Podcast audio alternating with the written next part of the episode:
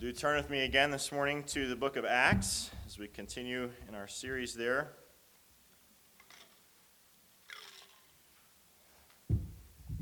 We're taking these last week and this week to look at the story of Stephen. And we began that last week and particularly looked at what led up to his sermon and looked at his sermon. And today we're going to consider particularly his, his death and the, as a response to his sermon and uh, other circumstances around it. So I'm going to read um, from chapter 6 again, uh, what, what led up to his, his, his arrest and, and his sermon. Then we'll skip over the sermon again and read uh, what happens afterwards from chapter 7 into chapter 8. So beginning with chapter 6, verse 8, hear God's holy, infallible word this morning where it says, And Stephen, full of grace and power, was performing great wonders and signs among the people. But some men from what was called the synagogue of the freedmen, including both Cyrenians and Alexandrians, and some from Cilicia and Asia, rose up and argued with Stephen. But they were unable to cope with the wisdom and the spirit with which he was speaking. They secretly induced men to say, We have heard him speak blasphemous words against Moses and against God. And they stirred up the people, the elders and the scribes, and they came to him and dragged him away and brought him before the council. They put forward false witnesses who said, This man incessantly speaks against this holy place and the law. For we have heard him say that this Nazarene Jesus will destroy this place and alter the customs which Moses handed down to us. And fixing their gaze on him, all who were sitting in the council saw his face like the face of an angel. And then Stephen's given opportunity to speech, speak and, and does, and we'll pick up with the very end of his sermon, in fact, in chapter 7, where he lays his, this charge. Verse 51 You men who are stiff necked and uncircumcised in heart and ears are always resisting the Holy Spirit. You are doing just as your fathers did. Which one of the prophets did your fathers not persecute? They killed those who had previously announced the coming of the righteous one, whose betrayers and murderers you have now become. You who received the law as ordained by angels, and yet did not keep it. Now, when they heard this, they were cut to the quick, and they began gnashing their teeth at him. Being full of the Holy Spirit, he gazed intently into heaven and saw the glory of God, and Jesus standing at the right hand of God. And he said, Behold, I see the heavens opened up, and the Son of Man standing at the right hand of God. But they cried out with a loud voice and covered their ears and rushed at him with one impulse. When they had driven him out of the city, they began stoning him. And the witnesses laid their robes at the feet of a young man named Saul. They went on stoning Stephen as he called on the Lord and said, Lord Jesus, receive my spirit. Then, falling on his knees, he cried out with a loud voice, Lord, do not hold this sin against them. Having said this, he fell asleep. Saul was in hearty agreement with putting him to death.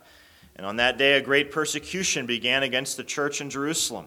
And they were all scattered throughout the regions of Judea and Samaria, except the apostles. Some devout men buried Stephen and made loud lamentation over him.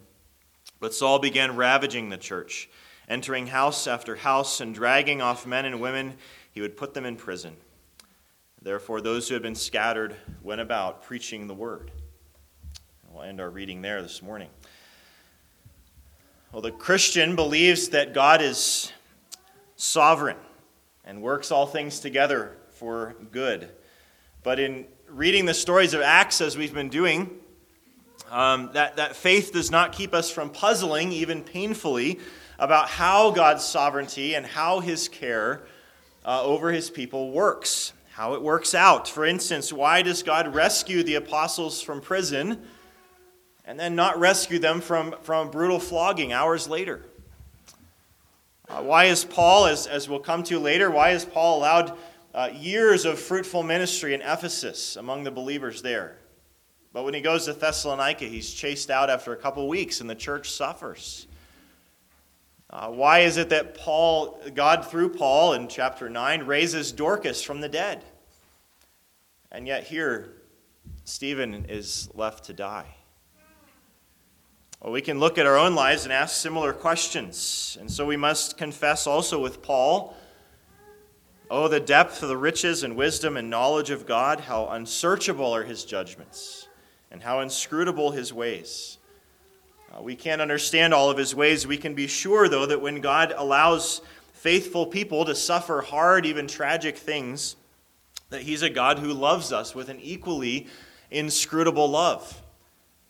Uh, and, incomprehensible love. He humiliated himself and took on human flesh. He suffered with us in this life, suffered for us uh, in our place, and showed us his love. And so, what I want you to see this morning is even here in Stephen's death, which could be interpreted by an outside observer as an abandonment of God, I want you to see how powerfully Jesus is with his servant, Stephen uh, and is caring for Stephen and, and for his church, uh, even as he asks Stephen to share in his sufferings here. Uh, one of Jesus' most precious promises is, Lo, I am with you always. And so, my hope and encouragement this morning is that you'd be encouraged in that promise, that reality, that you'd embrace that truth more um, and would see it powerfully demonstrated in Stephen's uh, faithful witness and death here. So I want to look at four ways that we see Jesus with and caring for Stephen and his church this morning. So the first uh, is Jesus granting him eyes of faith. Eyes of faith. Stephen uh, has preached, as we said. He's uh, been charged with being against Moses and God's law and against the temple, and Stephen has answered those charges well by showing great uh, love and respect for uh, all of God's uh, story of redemption, including Moses and the temple and everything. But he's also, as we read this morning, charged these Jews with themselves um, rejecting God and his law and his son. So in verse 54, the Sanhedrin, the crowd, they're, they're livid. Uh, they're, they're on the brink of rushing him to his death. And in verse 55, we're told that being full of the Holy Spirit, he gazed intently into heaven and saw the glory of God and Jesus standing at the right hand of God. What a, a powerful, beautiful vision Stephen was given here uh, just before he died. Um, it says he saw the Son of Man. That's uh, not something uh, people other than Jesus typically call Jesus in the New Testament. It's Jesus' favorite name for himself. And it looks back to Daniel 7, Daniel's vision. It says of one like a Son of Man who comes to the throne of God and he's given a kingdom uh, over the whole world and, and that lasts forever. And so Jesus uses this title to point to himself as uh, a human king who is to come, uh, a Davidic king, but also one who's divine, who would rule forever uh, over the whole earth. Um, and this, la- this is the language the New Testament uses over and over again. Uh, from here in our story of Stephen, uh, Jesus at the right hand of God. The New Testament uses that over and over again to speak of Jesus' reign. Uh, but there's something unique just here uh, in, in chapter 7 of Acts um, in, in how this is said, and I want you to see that. I want you to listen first to uh, a number of other examples of this language about Jesus' reign, uh, and, and then we'll think about what's different here. So in Luke 22, Jesus says, From now on, the Son of Man shall be seated at the right hand of the power of God. There's one example. Ephesians 1. Paul says God raised him from the dead and seated him at his right hand. Colossians 3 If you then have been raised with Christ, seek the things that are above, where Christ is, seated at the right hand of God. Uh, Hebrews 1 After making purification for sins, he sat down at the right hand of the majesty on high. Uh, Hebrews 8 We have such a high priest, one who is seated at the right hand of the throne. And there are several others in Hebrew that I'll, Hebrews that I'll skip over. Revelation 3 The one who conquers, I will grant him to sit with me on my throne as I conquered and sat down with my Father on his throne. There's more, more verses than I'd usually read strung together, but I wanted you to hear that universal consistency, how Jesus is always described in the New Testament at the throne of God. Do you see the difference? He's always he's seated at the right hand of God, except here. He's standing. Uh, Stephen sees him standing, and I'm convinced there must be a significance to that, uh, that unique statement here, and that it's for Stephen's encouragement. Um, I do not think we can be certain the significance exactly um, why Jesus is standing at, at, the right hand of God here only, uh, but I'm going to share two possibilities, two possible ways, uh, I think good, uh, probable ways to understand this. First, we just note that the emphasis in many of these passages about Jesus at the right hand of the Father is on his authority, that he's there as judge. And Stephen here in this scene is being judged wrongly. Right? He's about to die for his faithful witness. But he's given a glimpse of the judge who, who's standing, as it were, in solidarity with his brother Stephen. Uh, Darrell Bock in his commentary says Jesus is judge, and here he stands as Stephen's advocate and witness. And I think that's very possibly what's, what's in view here. Jesus, although he allows this this tragic thing to happen for his purposes. He stands to signify that he is sovereign, that he is overruling. Uh, even though there's a judgment, uh, humanly speaking, temporally against Stephen, he stands, in a sense, as a witness for Stephen. Stephen has been faithful, Stephen belongs to him, uh, no matter the judgment of others. And, and so, what a, a powerful scene uh, this is. And I want you to think about it in, in connection uh, with you, your relationship to this King, Jesus. No matter what others do to you or what others say about you, no matter how they point out your actual failings, your actual sins, uh, if you're in Christ, Jesus stands as your judge, He stands as your witness to vindicate you, so that you will hear the words that He heard from God the Father. This is my beloved Son. This is my beloved daughter. Uh, that's who you are with Jesus as your advocate. Secondly, a second way perhaps to understand why Jesus alone here is standing. Uh, it, it, as I was thinking about this, it brought to mind our, our Saturday morning men's study. The last two weeks, we've been talking about the prodigal son, the parable of the prodigal son. And the way in that parable, as many have pointed out, that the father uh, takes on a, a, less than dignified posture. Uh, he, he, humiliates himself in a number of ways, particularly running out to his son when the prodigal son returns, something that an older, dignified man like him in that day and that culture would never do. He would not run, certainly wouldn't run out and embrace his, his uh, son who hated him and abandoned him. He wouldn't you know, gather up his robes and, his robes and expose his legs to everybody and run out and do this. Well, here, Jesus, uh, again, in, in terms of how he's described in his reign, Jesus is always described as seated at the right hand of God. That's, that's the dignified posture of a king, of a judge. But here, in the moment of Stephen's most desperate need, uh, perhaps we're to see that Jesus cannot be mistaken here as, as some kind of a distant or stoic monarch seated on the throne, but he, he's standing, he's moving towards his precious brother, Stephen, to receive him into heaven. Uh, Jesus, the compassionate king who just months before himself, literally in his body, experienced flogging and beating and the excruciating death of crucifixion, here rises to meet Stephen, rises to receive Stephen uh, into heaven, into everlasting life, uh, even as he's being beaten to death. I think it's fair to see both of these things, all of the above, and Jesus rising from his throne as the crowd rushes in on Stephen, uh, rising, uh, overruling as judge, uh, and rising to receive Stephen uh, into eternal life. And that, that same Jesus waits for you. And, and think again how Jesus graciously grants Stephen the eyes of faith here to see that. Not just figuratively, I think, through faith, but I think Stephen's really seeing something here. It reminds us of, of Elisha's terrified servant uh, in, in the Old Testament, who God peels back the curtain on, on the spiritual dimension, if you will, and he's able to see the armies of heaven uh, surrounding him uh, God with him to protect him. And in a real sense, your eyes of faith can see, in the sense of, of knowing and really believing, having full conviction, the reality of, of Jesus' reign for you. Secondly, I want you to see in this passage Jesus with Stephen and granting him peace, uh, granting him a, a, calm confidence in this scene. Um, Notice it's, it's Stephen then in verse 56 saying what he sees. Verse 55, Luke tells us what he sees. Verse 56, Luke or Stephen says aloud what he sees that Jesus is reigning in heaven, and this is the proverbial straw that breaks the camel's back that causes the, the crowd to rush him.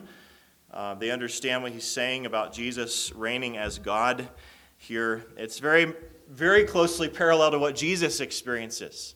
Uh, Jesus and his uh, trials and questioning and so on, the, the thing that, that decided it was when Jesus said, From now on you will see the Son of Man seated at the right hand of God.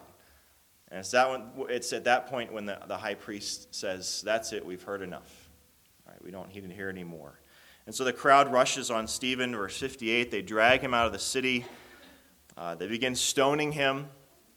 It's not something we should read over lightly, it should make our, our stomachs turn. Um, it's a very personal, brutal way to kill someone, a very physically active way to kill someone. Everyone's got to take off their outer garments, and so they lay them at the feet of this guy named Saul. As they go on beating his head and his body with rocks, Stephen says two things. Verse 59, he prays, Lord Jesus, receive my spirit. I don't think we should read that prayer as any kind of an uncertain hope, as, as a sort of wishful prayer. It's essentially the same thing that Jesus prayed on the cross. It reflects an, an absolute confidence that Jesus is with him, is receiving him. Jesus prayed, Father, into your hands I commit my spirit. And Jesus was quoting from Psalm 31 that we'll sing a little bit later this morning. Psalm 31 Into your hand I commit my spirit. You have redeemed me, O Lord. Faithful God. Now, that's Stephen's confidence.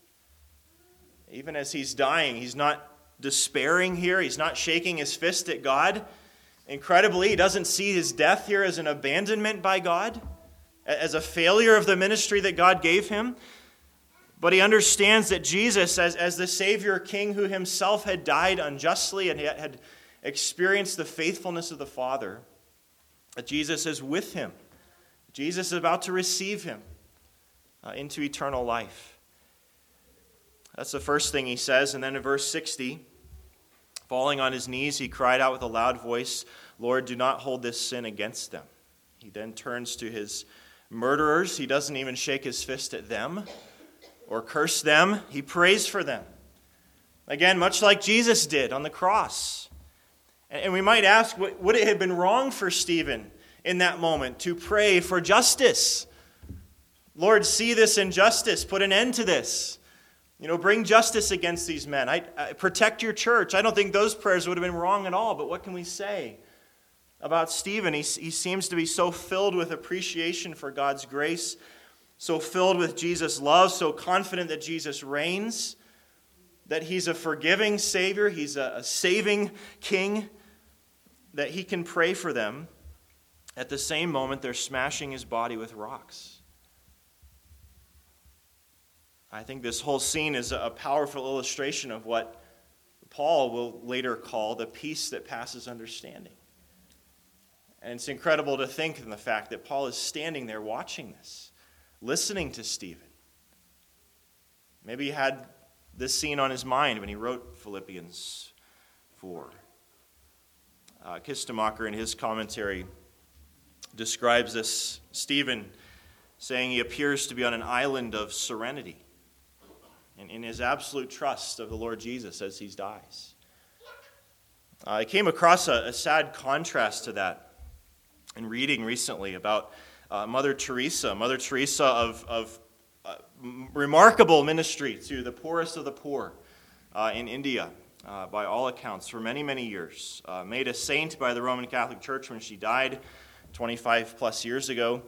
Um, but a little while after that, a book came out about her life and her letters, uh, many private letters collected, that shocked the world in, in revealing her lack of faith, or really for most of her life, a total lack of, of a sense of God's presence with her.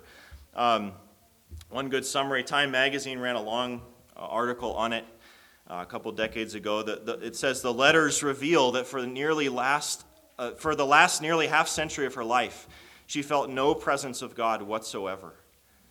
And they give several examples of letters and writing to one priest that she did for a long time uh, she took to referring G- to Jesus in those private letters simply as the absent one, the one who is not with me. Uh, I don't presume to know her heart or where she stood with God at the end of her life, but there's much that is a sad contrast there to the, the peace and the assurance that Stephen has incredibly in this scene here. And again, my point is not that Stephen wasn't a sinner or that Stephen never had doubts. My, my point is not that if you struggle more than Stephen seems to in this brief description, that your, your faith is somehow failing. My point is focused on the gift of God, the, the evident, powerful presence of Jesus, and, the gift of God's Spirit that, that gave Stephen a real living faith that Jesus was with him, was for him, that his promises were true. And that's reflected in his calm confidence here. That, that reflects the, the peace that Jesus had on the cross, in, in a sense, at the very end, committing his spirit to God. This is the Jesus who is with you. A third way I want you to see Jesus with Stephen this morning is in grace and power in the Holy Spirit. I want to focus on a, uh, two verses, one at the beginning, one toward the end of what we read that describes Stephen here. Chapter 6, verse 8 says, And Stephen, full of grace and power. And then chapter 7, verse 55 describes him as full of the Holy Spirit. Full of the Holy Spirit, full of grace and power. I want you to ask with me what do those statements mean? What, what can they mean? How is Stephen full of power and the Holy Spirit and grace? And I want to suggest a couple of ways that we see that worked out in this passage. Uh, first is he's, he's a, filled with the Holy Spirit to, to answer his accusers, to answer this angry mob, to preach Christ. And I've noted a number of times already in our study of Acts, and we'll continue to see this, that the filling of the Holy Spirit in the book of Acts is for what? It's to speak about Christ, virtually every time. It's, it's to boldly speak about Christ. Um, in verse 6, chapter 6, verse 10, we're told they were unable to cope with the wisdom and the spirit with which he was speaking. They, they had no answer. And this is, again, a fulfillment of Jesus' promise to his disciples. In Luke 21, he said, They're going to arrest you, they're going to persecute you. Um, this will be your opportunity to bear witness. And, and he says, Don't worry ahead of time what you'll say. He says, I will give you a mouth and wisdom which none of your adversaries will be able to withstand or contradict. And, and that's what we see Stephen equipped for here. God's with him, he's equipping him. He, he suddenly gets an impromptu, forced occasion to preach, as we studied last week, and, and he does. He, he preaches a wonderful, purposeful sermon as the Holy Spirit guides him. So there's, there's an equipping there, but I want to focus a bit more on another answer to our question. Uh, looking again at chapter 6, verse 8, where it says, Stephen, full of grace and power. That's how he's described, and yet minutes later we find him in total weakness. Right? Outnumbered, helpless, ultimately laying on the ground in his blood, dead. So, grace and power. What kind of grace and power is that? Seriously. Before we answer that, I think it's necessary we again recognize that there are some who, who claim the name Christian, their, their focus in terms of the power of God for the Christian is that it is to get you good material things in this life always. Right? It's, it is to help you live your best life now, as one famous book puts it. God has given you power to be healed or to be successful, to never be sad. God wants you to prosper. That's God's will for you. That's what his power is for, supposedly. But look at Stephen. I mean, pic- picture this scene in your mind. Stephen is laying there on the ground. What do we say about him? He, he is totally unhealthy, totally unsuccessful, totally not prosperous, not happy, definitely not living his best life now. I think there's nothing that better summarizes what it actually means. What we should look for in, in terms of Stephen's being full of grace and full of power than Colossians 1. Where Paul tells the Colossians how he's praying for them. He's praying for them for power from the Holy Spirit. He says, From the day we heard, we have not ceased to pray for you asking that you would be filled with the knowledge of his will, being strengthened with all power according to his glorious might. For what? Paul says, for endurance and patience with joy. They're evidently really suffering, the Colossians. They need endurance, they need patience, they need joy. Paul doesn't pay, pray for strength to escape these things. He prays for strength according to the might of God the Father that they would endure, that they would have patience. And Paul seems frequently to have prayed that his friends would have power and strength. Ephesians chapter 3, he tells the Ephesians how he's praying for them. He says, I bow my knees before the Father, that according to the riches of his glory, he would grant you to be strengthened with power through his Spirit in your inner being. So that what? So you'd have ecstatic experiences or experience miracles or escape your hardships? No, Paul says so that Christ would dwell in your hearts through faith. So that you would have strength to comprehend with all the saints what is the breadth and length and height and depth to know the love of Christ that surpasses knowledge. That's the, that's the power that Stephen is given here.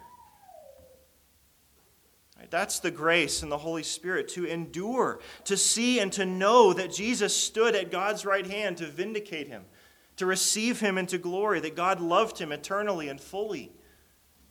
I think that's clearly what Stephen received the knowledge that his judge would set all things right. Again, this is what some modern Christianish spin off traditions get so wrong about what, what sort of grace and power the Holy Spirit gives to his people today.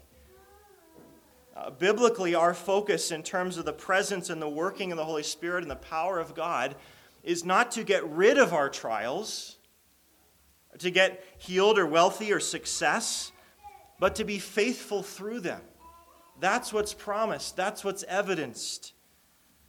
Uh, Paul never, in, in, in writing all of his letters, never sounds like a preacher saying, I, I know you're all suffering, but you know what? God has given you power. You can, you can have it if you'll just use it. You can get healthy. You can be successful. This is God's will for you. Never once does Paul say that. Over and over and over. He prays they would be strengthened for faithfulness, strengthened for endurance, strengthened for love strengthened for joy through very hard things. Uh, one more example from Paul, we could give many. Philippians 4:13, very famous verse. I can do all things. That's quite a way for a statement to begin.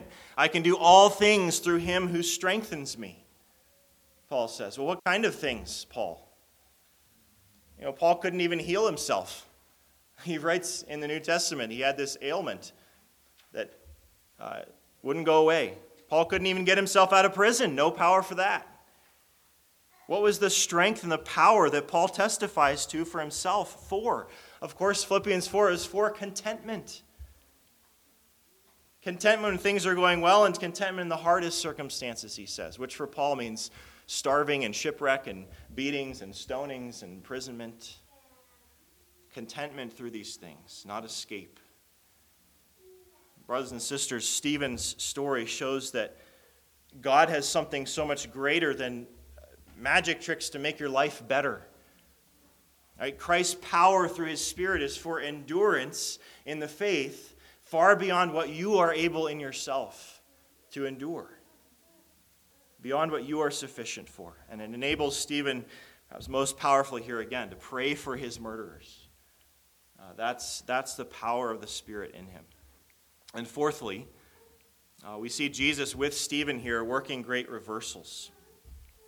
Uh, we can never see fully the sovereign plan of God, especially in tragedy, but we get some, some awesome glimpses here of God working all things together for his glory uh, and, and the good of his church and building his kingdom. So I want to see that in two ways specifically. Look at chapter 8. Um, it begins again Saul was in hearty agreement with putting him to death. Uh, and then verse 3 Saul began ravaging the church, entering house after house, and dragging off men and women. He would put them in prison. Uh, here's this wicked man, Saul.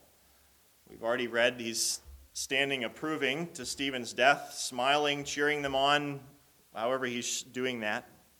And he goes on to lead persecution against the church, uh, breaking into homes, dragging out families to, to prison, to death. Uh, Jesus, of course, had every ability, every right to strike Paul dead. In the midst of this, to put an end to it, to judge him, to protect his church in that way. And we have to, of course, wait a few chapters to read about it, but Paul, Jesus, King Jesus, does conquer Paul, or conquer Saul, who becomes Paul. He conquers him by his grace. Right? He conquers his heart and he becomes Paul. Yet in our, our story here so far, Saul, Saul is the strong one, right? He's the one with power outwardly in this scene. But God, who uses the weak to shame the strong, as Saul, Paul would write later, dramatically reverses this. And Paul would be the one who would write later, When I am weak, then I am strong. And many have pointed out this is a, a direct and incredible answer to Stephen's prayer there as he's dying. Lord, don't hold this against them. Uh, and it's been an incredibly powerful blessing to the church for 2,000 years now. That's the first reversal. The other one I want you to see uh, consider again the, this great persecution that rose against the whole church. Verse 1 again says, A great persecution began against the church in Jerusalem. They were all scattered throughout the regions of Judea and Samaria. Uh, Saul and others are trying their best to stomp out the power and the influence of Jesus, King Jesus, in Jerusalem. And it seems like they have some success. People are suffering. They leave their homes. They abandon Jerusalem and they, they flee. All these Christians. But of course, it had the opposite effect. And verse 4, tells us, Therefore, those who had been scattered went about preaching the word. As Tertullian that famously said that the blood of the martyrs is the seed of the church. It's a seed, anyways. Uh, God uses the witness and the martyrdom of Stephen and the res- resulting persecution here to spread the seed of his gospel uh, even farther and more powerfully. Uh, King Jesus continues to offer the gospel even more widely through the love and the weakness and the witness of his people. Uh, and so here's my final encouragement to you that God brings great reversals. He will ultimately set things right. And we, we take part in that now. We hope for those things in this life. We pray to that end. We work to that end. We, we pray the Holy Spirit would change hearts, would, would uh, elevate people who, who serve King Jesus, righteous people. We, we pray that people who are opposed to King Jesus, abusive, and so on, would be uh, removed from advantage and influence and so on. We pray for the gospel to work out these reversals in this life. But to the degree that God does not do that in this life, in many ways we don't see that. We also know it is the ultimate end. We know this illustrates that Jesus ultimately will set all things right. 1 Corinthians 15, Paul writes, Then comes the end, when he delivers the kingdom of God the Father after destroying every rule and every authority and power, for he must reign until he has put all his enemies under his feet. Thanks be to God who gives us the victory through our Lord Jesus Christ. Let's pray together. Our God and Father, we uh, thank you for your word again this morning. Your holy and perfect word that gives us light. Lord, we pray that you would give us your spirit and your power uh, to know that you are with us.